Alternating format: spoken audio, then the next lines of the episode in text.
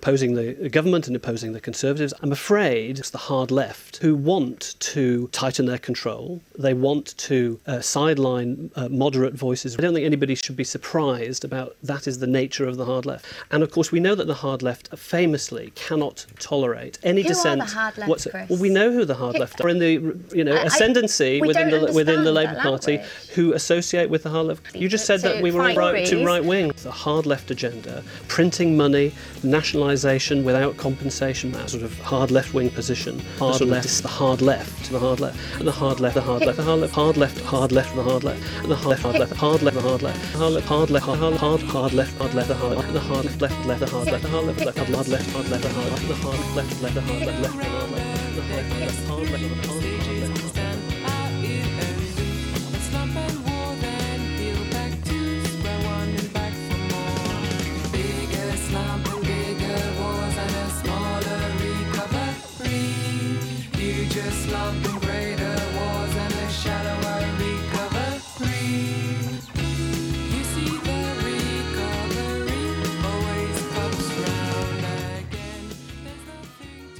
Speaking of a kind of sanctimonious, moralizing, quasi religious tone, I've got something here that may be an instance of proto authentocracy. So, are you up for another round of the game? Let's do it. Okay.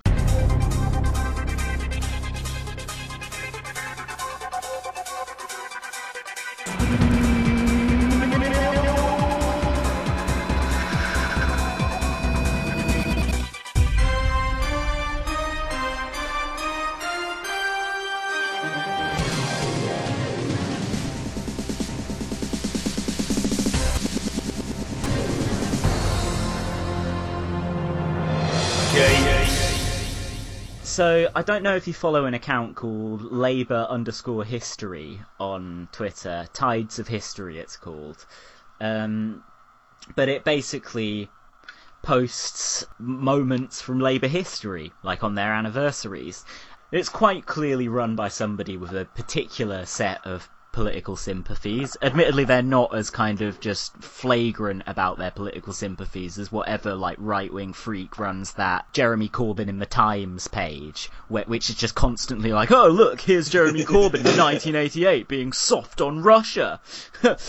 Certain parallels to today, but um, you, you certainly get that Tides of History has a particular perspective. So here they post a picture of Kinnock on one side, Neil Kinnock that is, not his pathetic son, and Tony Benn on the other, again not his pathetic son. So in the 80s, Kinnock and Benn, the tweet says, clashed over Labour opposition to right to buy.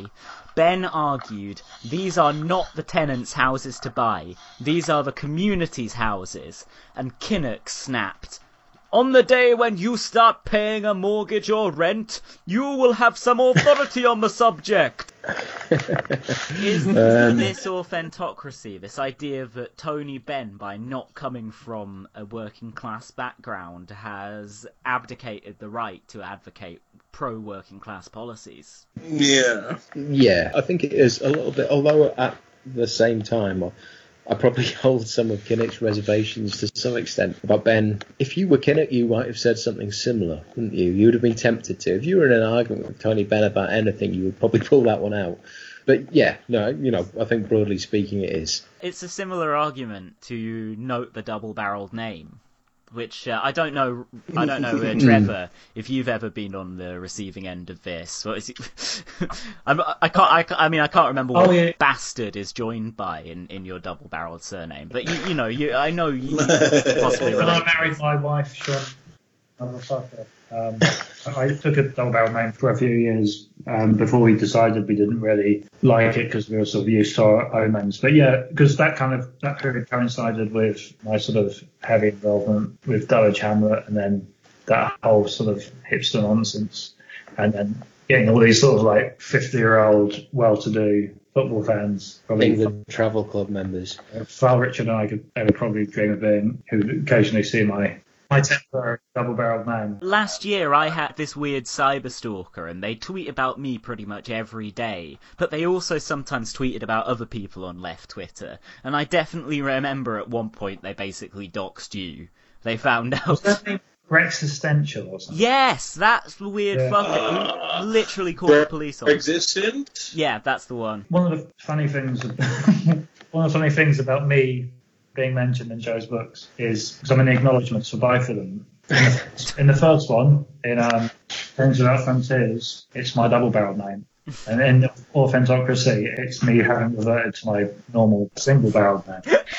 And it must look to historians of the future that either Authentocracy got so bad that I ditched my one half of my surname, or I'm some sort of tragic figure who got divorced in, in between the two books being written. A bastard for the Probably because I was spending Authentocratic so much time qualifying for acknowledgements. I can understand Joe thinking that, yeah, that's a kind of easy shot to get at Tony Benn, isn't it? But, you know, he's posh and doesn't actually know suffering.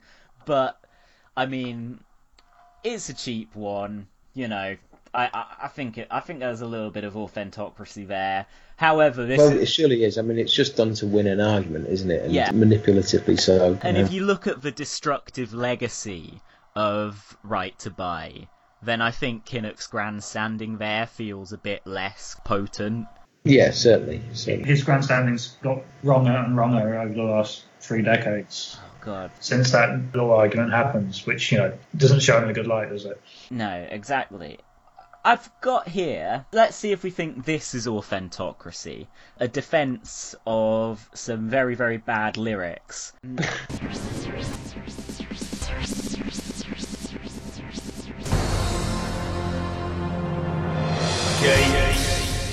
So I won't reveal the author, the author to this. Uh, well, I won't say critique because it's so positive. I know, obviously, critique can decide something is good, but but yeah, this this appraisal of a set of Liam Gallagher lyrics from his single Chinatown. Well, the cops are taking over while everyone's in yoga. Cause happiness is still a warm gun. What's it to be free, man? What's a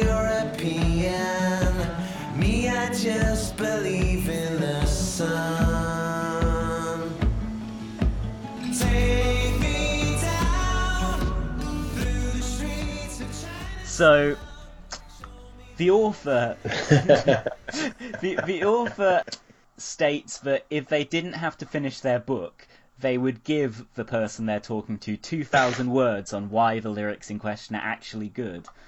Um, now, Liam Gallagher in Chinatown sings, The cops are taking over while everyone's in yoga. Happiness is still a warm gun. What's it to be free, man? And this is kind of Liam, you know, uh, commenting on the the age of Brexit. You know, he says, "What's it to be free, man? What's a European? Me, I just believe in the sun." And the author of I thought they were good lyrics. yeah, yes. Well, I mean, I think we're giving the game away there a little bit. But, but anyway, they quote, happiness is still a warm gun. The still is good in two ways. It emphasizes two related continuities since that line was first written. These two continuities are number one, the sadomasochism attached to state violence, and number two, the use of culturally appropriated ideas of good living. Here, yoga, to obscure this. So is to be free, man, to proceed in bad faith in this good living. Um, oh, sorry, I lost my place. Or to be free in the conditional sense permitted by the state. And isn't Europeanism just a conflation of these two forms of bad faith? Fuck, I've lost my place again. Uh, therefore, the flippant believe in the sun line is ironic. Tips bucket hat. is this authentocracy? Or have we established that in fact the centrist dad might consider these lyrics to be reflective of vulgar cultural preferences and in Yes, fact reject them? centrist dad wouldn't like those lyrics at all. I think they think they were really bad. They they tell jokes about how, how bad they are, and and offer up uh, Jarvis because he's always just Jarvis as an example of a, a good lyricist from the Britpop era. I thought you meant Dan Jarvis for a second. No, no. His latest set of lyrics in The New Statesman, fantastic. Mr. Cocker. I mean, musically, Stephen Malkmus, I believe, was a fan of your book, or at least he he I hope he retweeted is. an extract from it. I hope he went out and bought it as well. Are you a Pavement fan? I do quite like Pavement, yeah, yeah. In the sort of only having rediscovered them a little bit over the last few years, I think I disavowed them for a long time under some kind of over theorized belief that kind of 1990s American lo-fi was all bad for some reason because it was deliberately sloppy. I think I think I was trying to show off in front of I don't know Owen or someone. Uh, I was, I was trying to get in the in the good books of the repeated consensus about what, what is good and bad music, um, Oh, and then God, I, yeah. I realised that I do like Pavement. Yeah, because I, I think maybe Juliet hates Pavement as well. I think possibly, at least I have that Does in my head. Sorry, Juliet, if I've mischaracterized your views on Pavement. I don't I think think I've ever heard the pavement song. You won't die, don't you go and cut your hair if you think it's gonna make him change.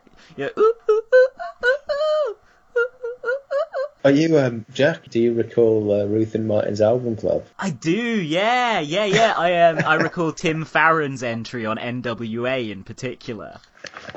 do, do you think that you could maybe revive the format, but use different people and different guests? And you hope you have Trevor Bastard listens to uh, Wowee Zowee. Oh shit, yeah, no, that would be good. I, I, I I'd enjoy listening to Trevor get the hang of those stoned out grooves on that record. Because I think Ru- Ruth and Martin's album club was was the beginning, was the, the kind of like the, the murky origins of so much current political and cultural idiocy. Like- I remember it, they presented all of these people as celebrities, didn't they? There was like a million episodes. Uh, who's on next week? Which important celebrity is going to come on to discuss why they've never heard the Jesus and Mary chain? Oh, it's someone who once wrote one article for the New Statesman. Oh, wow, they're, they're important. I'm looking forward to hearing their opinions on Psycho Candy.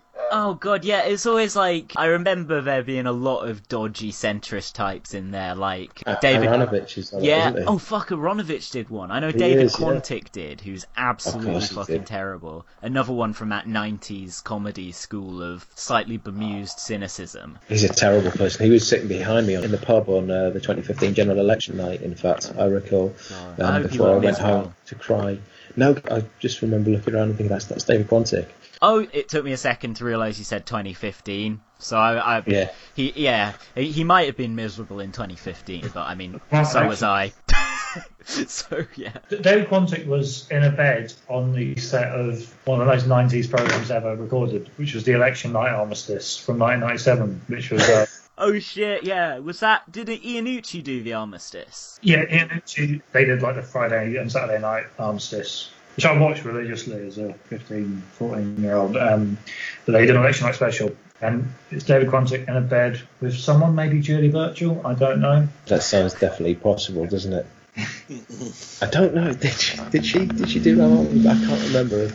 I think she's too famous. Maybe. I I, I, I don't too know. important. Hey, they got Tim Farron. I'm tempted to get the. I, I want to get the whole list in front of me now and see if I can do that. I've never actually. Maybe you should do a podcast where I, having never listened to this album podcast, listen to the al- this podcast for the first time and say, well, I think. your minds, the blame your minds are such a multi-layered idea. Trevor Bastard's so podcast. meta. I'm just going to get a beer. Oh my god! You know they had a book. They released a book. Oh yeah, yeah. I, th- I think I remember seeing that. I was like, oh, these guys are sold out, man. Books. What the fuck are they? Yeah, hold on. Hold on here we go. Ian Rankin on Madonna. Richard Osman on Roxy Music. These are the most famous people they have. The best people. J.K. Rowling on Violent Femmes. Oh, that's Uh, unsurprising. Tim Farron on NWA, and here is perhaps my personal favourite. Chris Addison on Marvin Gaye. Oh my god! there, there, like, there, there's some some serious melts there. I reckon there's probably. I mean, J.K. Rowling's on there. melts. Uh, yeah, I reckon that they've probably had like possibly double figures in the amount of turfs they've had had on Ruth and Martin's album club. That's purely a guess, but wouldn't surprise me. Oh, hold on, we've got one here, Jack. We've got uh, Hadley Freeman Oh fucking hell! on Slanted and Enchanted by Pay. fucking hell! Pavement again. They got Peter Hitchens listening to the fucking Kinks. Village Oh. Green Preservation Society. Peter Hitchens hadn't heard, heard the Kinks before. That's pretty um, on brand, isn't it? Yeah, Oh, yeah. Hold on. Yeah. It used to have been the prime market for the Kinks at the time and was too busy doing God knows what Peter Hitchens does. Mostly not doing things. That's his shtick, isn't it? It's a extreme kind of forgoal of the pleasures of the liberated age. Yeah. They have the guy who does Ed Miliband's podcast with him listening to Good Kid Mad City by Kendrick Lamar. I just found out, which I think I conclusively proved all my points about so-called centrist dance, but Chris Addison's top three albums are The Queen is Dead, a Sugar Cubes album. It's the Sugar Cubes album that really does it for me. There you go. These people aren't into Shed 7, they're into the Sugar Cubes and McCarthy. Oh, fuck, oh, McCar- a McCarthy on there. McCarthy aren't mentioned, no, I was just thinking uh, kind of that, Yeah. that's the sort of music that Chris Addison. Any relation to the senator? I think they might have been ironically named after him, but I'm, I'm not sure. That's why he always assumed. They were quite a left wing band, uh, although I think They were maybe. very- There was, some, there was some awful centrist who was mentioning liking McCarthy in the last year. I can't help but feel they took We Are All Bourgeois Now seriously. Isn't there a McCarthy song about, like, the Great Bomb or something? You know, we emphasise the peaceful strength of our nuclear weapons, whatever that merry TV line is. You know, I, I, I have a feeling that there is a kind of weird nuke loving leftism going on, and that not their singer, because I've been corrected when I previously stated, but somebody affiliated with McCarthy, maybe their guitarist or something, has gone on to become like a weird spiked LM network contrarian. I think that it was Laetitia Sadier, wasn't the singer from Stereolab, so Tim Gane from McCarthy's later and, and more successful band, who has maybe advanced a few Spike T positions, but has actually maybe come back from that a bit. But they were always a band who were sort of kind of interested in the theoretical left, but off, I think potentially in a, in a slightly Matt Bolton way sometimes. Oh, So- fucking hell. I've just found just one more from Ram Album Club, week 47, in the aeroplane over the sea by Neutral Milk Hotel. Guest listener HRT BPS. oh my god. What the, Top draw talent here. I, don't, I, don't, I don't want to, like, you know, libel your show. Yeah, probably best not to. Yeah. But, oh, interesting choice. Isabel Hardman listens to Elvis Presley. Oh my god. Sorry, I'm, I'm ruining your podcast. But No, I- no, not at all. There's some, there's some real hell stuff in there, actually. It might be funny doing a podcast on the Ram Album Club at some point, because it would combine my loves of music and, and, and terrible centrist politics. It's the real, real. It's the real, real. Politics. It's the real, real. It's the real, real. Politics. Politics. Politics. Politics. Politics. Politics. don't want to keep you guys all night, but I was wondering if we could wrap up with a word on grainy, hard bollocked reality and the linked concept of bollock signaling.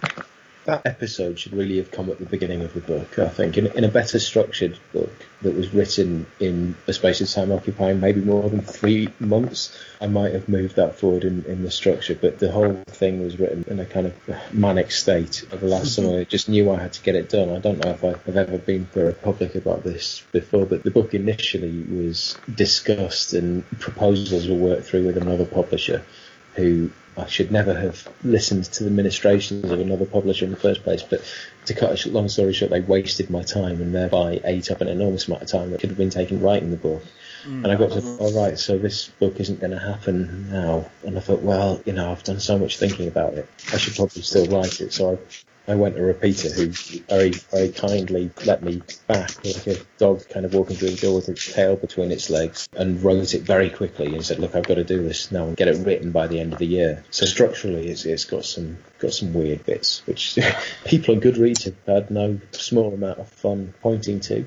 It does give it a bit of an organic sort of flow to it, I found. yeah, that's definitely one way of putting it. An organic flow. Yeah, I like that. But uh, yeah, it's, it, it could have done with, with a bit of more engineering, perhaps. But the episode at the end of the book, where if you've read it, you, you know has been talked about here, but if you've not read it, a, music journalist, a former music journalist who was a, a kind of big cheese in 90s London, Taylor Parkes, goes out for some reason, and I'm going to be restrained here because it was written for the Quietus, which is a publication I've written a lot for, and I get on with Luke, who has edited me there, but I found that piece fundamentally bizarre, and I don't really know what authority he had to be making the point. So he goes out to Chelmsford, is it? Castleton, somewhere, somewhere in, in Essex. He goes out to a Corbyn hmm. rally and says that it's all very nice being a kind of woolly, woolly jumper sandal wearer who, who likes this kind of thing, but actually, you know, there's some nasty people out here in, in his terms, grainy, hard bollocked reality,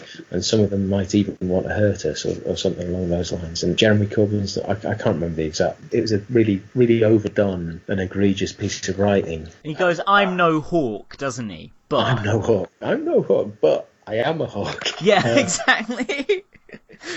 I'm no hawk, Wings, but talons, and a beak. yeah. transforms into fucking into one of the nine Yorkshiremen of the apocalypse, jabbing his finger at the some idiot from Iran. Would you allow North Korea or some idiot in Iran to bomb us and then say, oh, we better start talking? You'd be too late.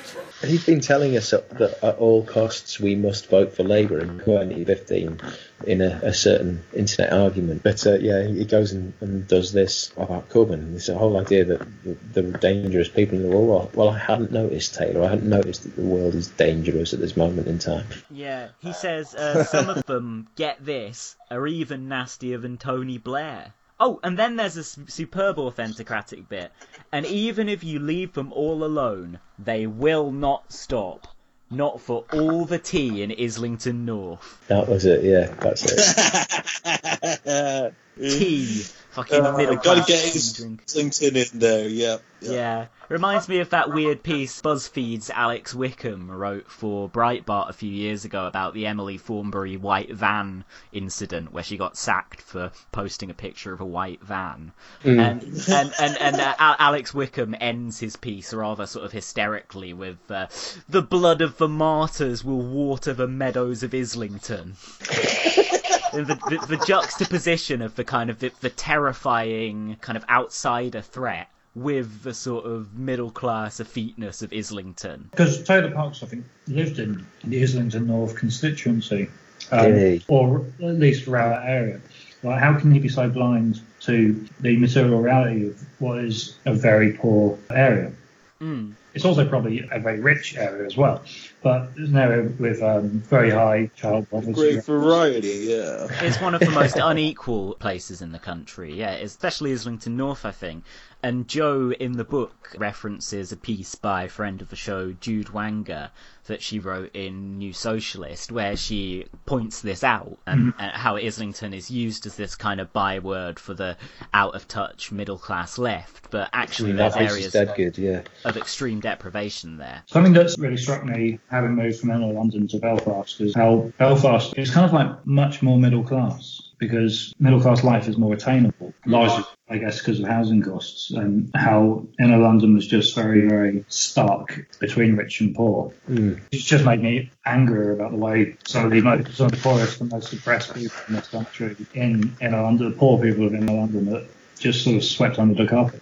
Yeah, definitely. you wanted to talk, Joe, about the aesthetics of authentocracy, and I think we have a bit, especially in relation to music and comedy. But I find the bit in your book about Daniel Craig's James Bond being the authentocrat Bond, you know, uh, th- this kind of pub brawler style of fighting, and The Dark Knight Rises. No, sorry, not The Dark Knight. Uh, Batman Begins, kind of set, setting the tone for authentocrat superheroes, and this kind of uh, feeding into a Grittiness. uh, yeah, exactly. The be gritty and the grainy. You know, a lot of value is put in the gritty and the grainy in this. Which always means moment. like this a certain thing. Yeah.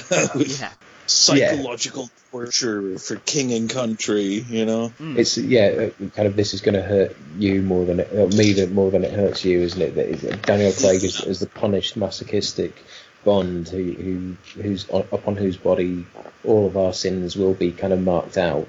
Um, I definitely, you know, I know it's not very realistic, but I would rather have Pierce Brosnan fighting space lasers if I have to choose between the two. I don't think I actually saw the last one, but I saw the previous three James Bond films No. with, with Daniel Craig, and I swear at the start of every single one of them, he's like depressed, practically drinking himself into an early grave, like physically and mentally scarred, thinking he wants to get out of uh, out of the game, and it's just kind of like Uh, that. that it's like some somebody went, "Hey man, wouldn't it be like?" Really dark to be James Bond. Or like, hey, wouldn't it be like a bit fucked up to be Batman?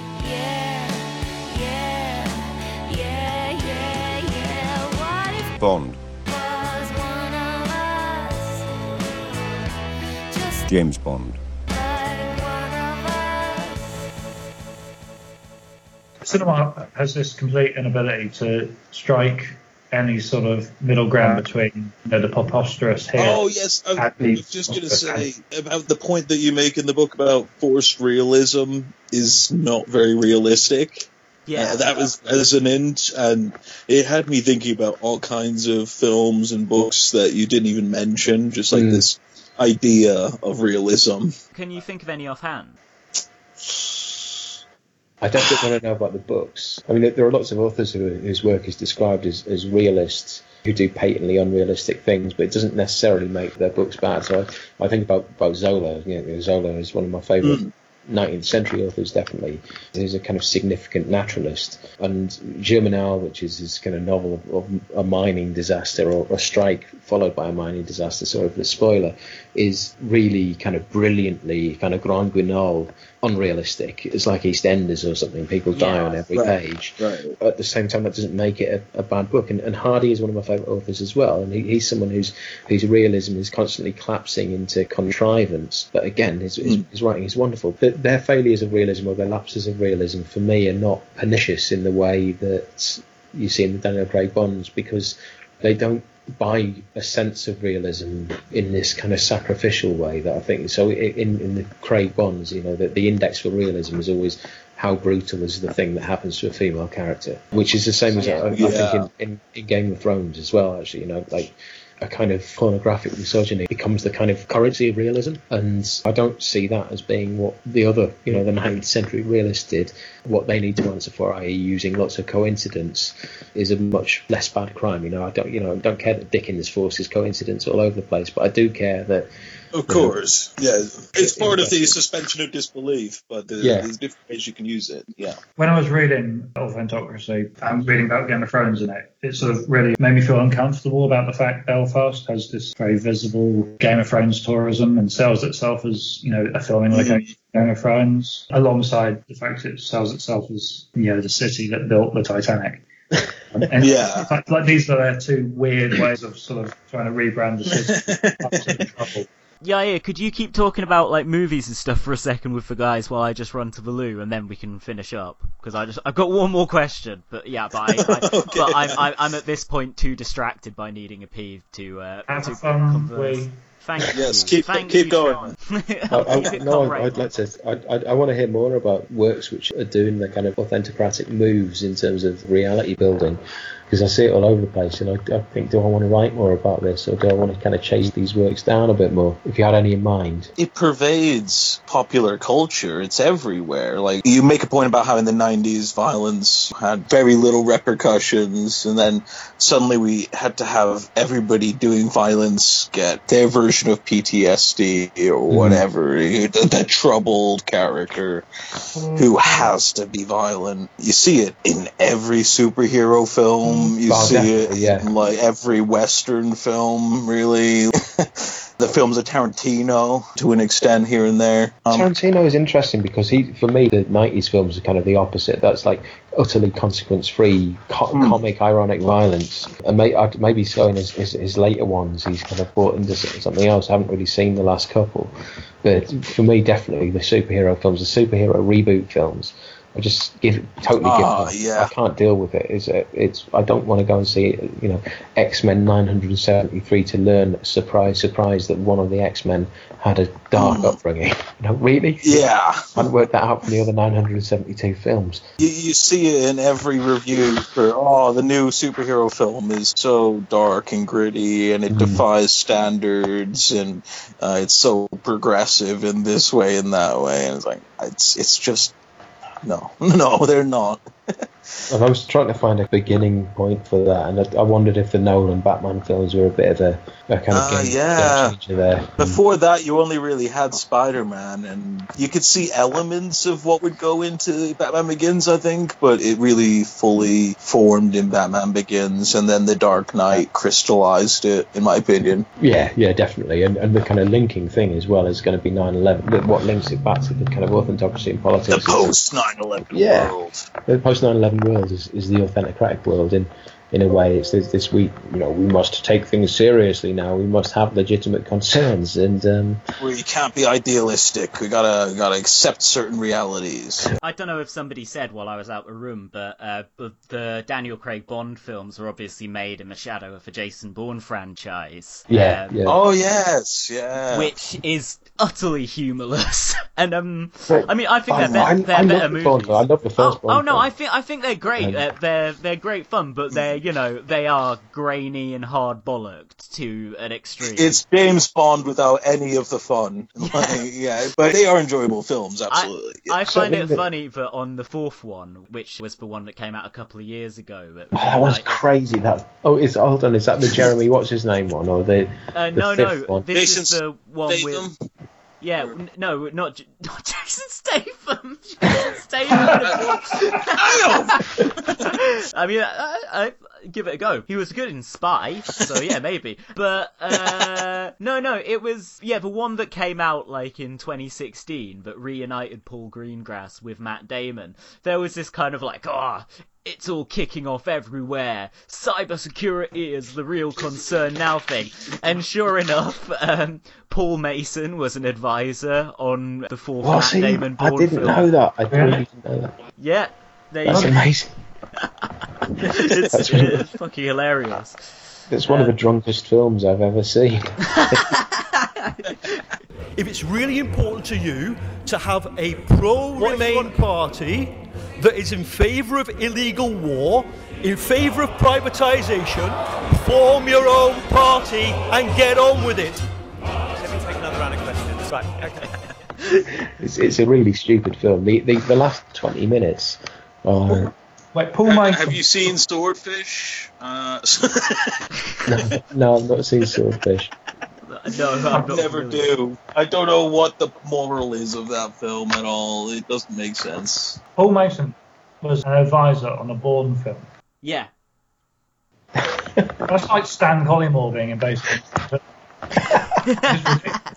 Well, I, I could see the touch of Mason's Stoya come to Athens, the revolution is happening, uh, kind of philosophy in the scene at the end, which I believe is set in Athens, where there's the huge anti-austerity protest, but also the fascists are out there in the protest, and everyone's like, there's like war on the streets, and the bad guys are going after Jason Bourne, and it's, uh, it, that, I think that might be the completely insane last 20 minutes that Joe was talking about, or but that, that, that was like There's some stuff with a car as well. Yeah, that was Mason all through. We shouldn't be surprised that Paul Greengrass has certain kind of Labour Party sort of leanings because he did direct the uh, seminal short film Ed Miliband: A Portrait in in 2015. I feel that the last four and a half years have been leading up to this moment. I've thought deeply about how the country needs to change. We've developed the policies, the programme, and now I feel ready. I feel ready to offer myself as Prime Minister. yeah, yeah, you remember Ed Miliband: A Portrait, don't you? I am ready. I never to saw it. Oh no, I watched it Uh. with you for that episode we did on Party Political Broadcast. It's the one where Ed Miliband is like, I am ready to offer myself to Britain. Oh God! Yeah, yeah, Like he's yeah, talking yeah, about yeah, himself like like he's some kind of sacrificial lamb. That's the exact voice Ed Miliband. I am the Messiah. Ed Miller Messiah. Meanwhile, in the universe, In the Millerverse, yeah, Trevor, do you remember we set up an account called the Oweniverse, which was an Yeah. alternative universe where Owen Smith became Labour leader? And we, we we did one tweet on it, and then they announced the general election, yeah, and we never updated it again.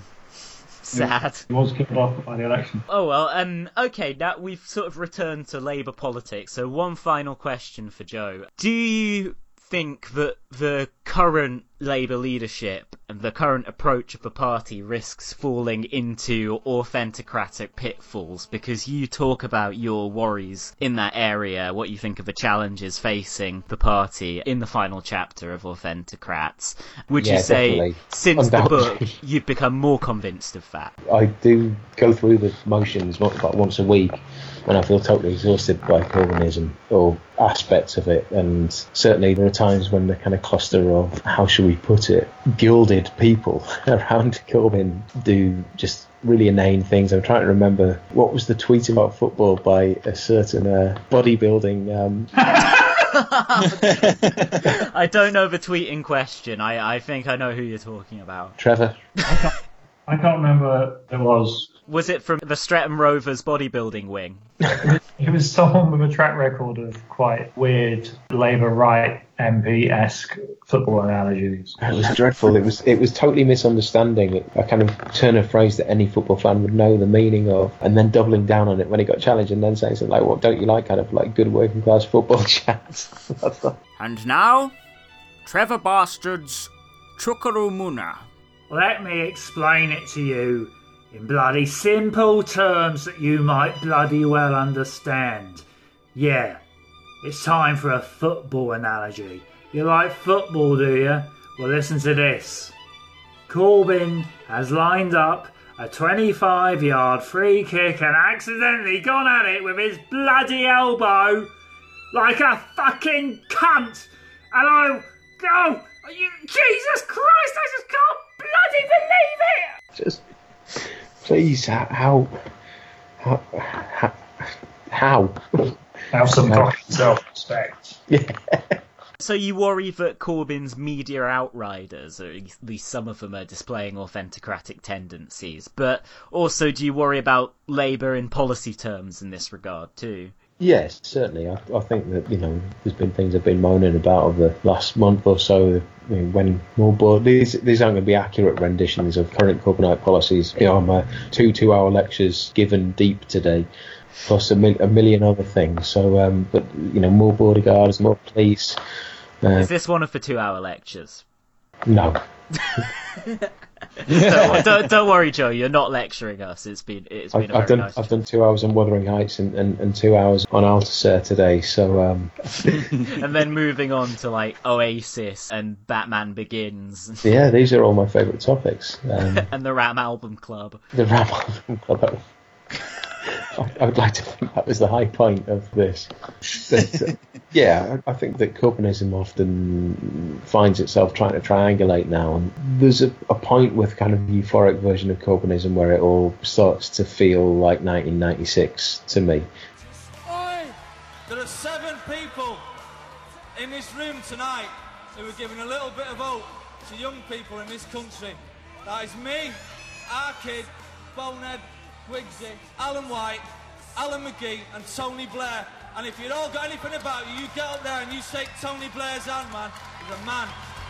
Power to the people! I sound like a withered veteran. I was 14 and 15 in 1996, but I remember that feeling that there was kind of inevitable change coming, but it was really a kind of nominal change because hmm. once that they had that kind of like propulsion, and this is kind of one of the themes of, of the book, once they had that sort of anti-Tory energy, they could do anything, including Tory stuff. including a lot of Tory stuff. Yeah.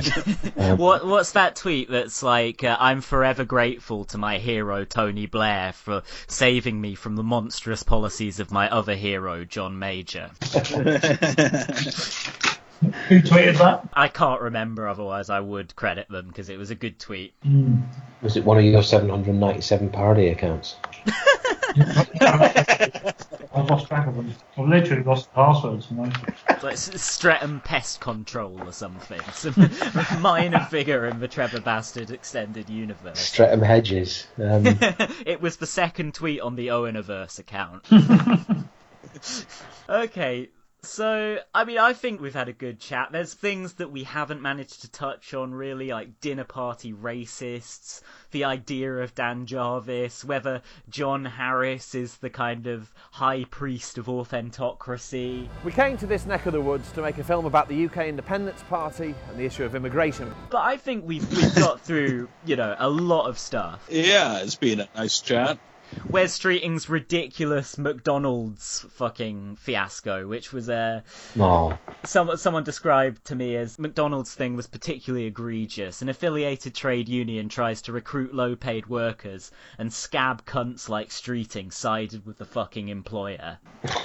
Which, which was yeah when when he wrote a New Statesman article about how uh, Labour banning McDonald's from their conference was just the worst kind of virtue signalling. Mm. How dare they? Not bollock signalling though. No, it was definitely both. I think in, in, in that case.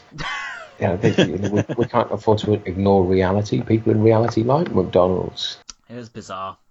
Absolutely bizarre. I mean, I, I, yeah, I have so much I could say about Wes Streeting there that it was just, it was just absurd. But I feel like I've probably said it all before on the show. If not, I'm sure you'll say it in time. Yeah, I'll say it again. the next time Wes Streeting does something really annoying, which will be like soon as I log off. But yeah, Joe, like, is there anything else you'd like to say on the subject of authentocracy? Uh, Trevor, is there anything that you would like to add? It's been great to have both of you on. No, no, it's, it's been it's been a lot of fun. I feel there was probably lots of other things I wanted to say, and I feel like I, I haven't quite joined the dots between Ram Album Club and uh, and what I was getting at. But, but those dots are there. If you ever want to do an episode which is a close reading of an episode of Ram Album Club, I'll be happy to come on to do that. Oh, that's a really good idea, actually. Right Mr. on the list, yeah. yeah. Mr. Bastard, anything from you? I just want to say it's been a pleasure to be on the show, and I want to end with the fact that the noted wit Quentin Crisp once said, "Life was a funny thing which happened to me on the way to the grave," and I'd like to say, appearing on Real Politic has been a funny thing that happened to me on the way to the grave. Well, thank you. Sinister ending. We've always seen ourselves as being on the way to people's graves, so that, that, that's really touching to hear that. No, it's Halloween next week. Trevor, Trevor gets interesting around Halloween. Halloween's a proper thing in, in Northern Ireland. I guess because like you're not allowed to go out of the house and you have to stay in with your etiquette books. like, like, they're really into it. You know, people keep asking us what you're going to dress up as. Uh, the school does lots of Halloween things, and I guess it's because they don't have Guy Fawkes night. Because that Oh, might yeah. be slightly, and so they go big in for Halloween. And of course, yeah, we have. No, uh, they have the 12th, which is like Guy Fawkes night on steroids, literally in some cases. Well, I, I'm obviously in Lewes now, so we have Guy Fawkes night on ster- I steroids. went, I went to Lewes once. It was uh, quite. It was impressively total. You know. I'm, I'm a bit frightened. I'm a bit worried about what's what's going to happen to my rented house. It's only rented. You know. Yeah, but I still live in it. Get out, get out, you'll be fine. Anyway, thank you for having me on. I, I really should go and uh, go and go to bed now. Yeah. Thanks for coming to the show. But cheers, cheers, yeah, and, and cheers, Jack, and, and good to speak to you, uh, Trevor. Yeah. Nice to speak to your disembodied voice as well. Reminds me of old times. Reminds me of editing our old podcast. It's been great to have both of you on and to, to hear your disembodied voices, and it's been great to talk to you as well, Yair. Just because we haven't recorded in a little while, so it's nice for me to talk to Yair as well. And yeah, comrades, that was Joe Kennedy and Trevor Bastard. Bye bye. Bye bye. You've been listening to Real Politic.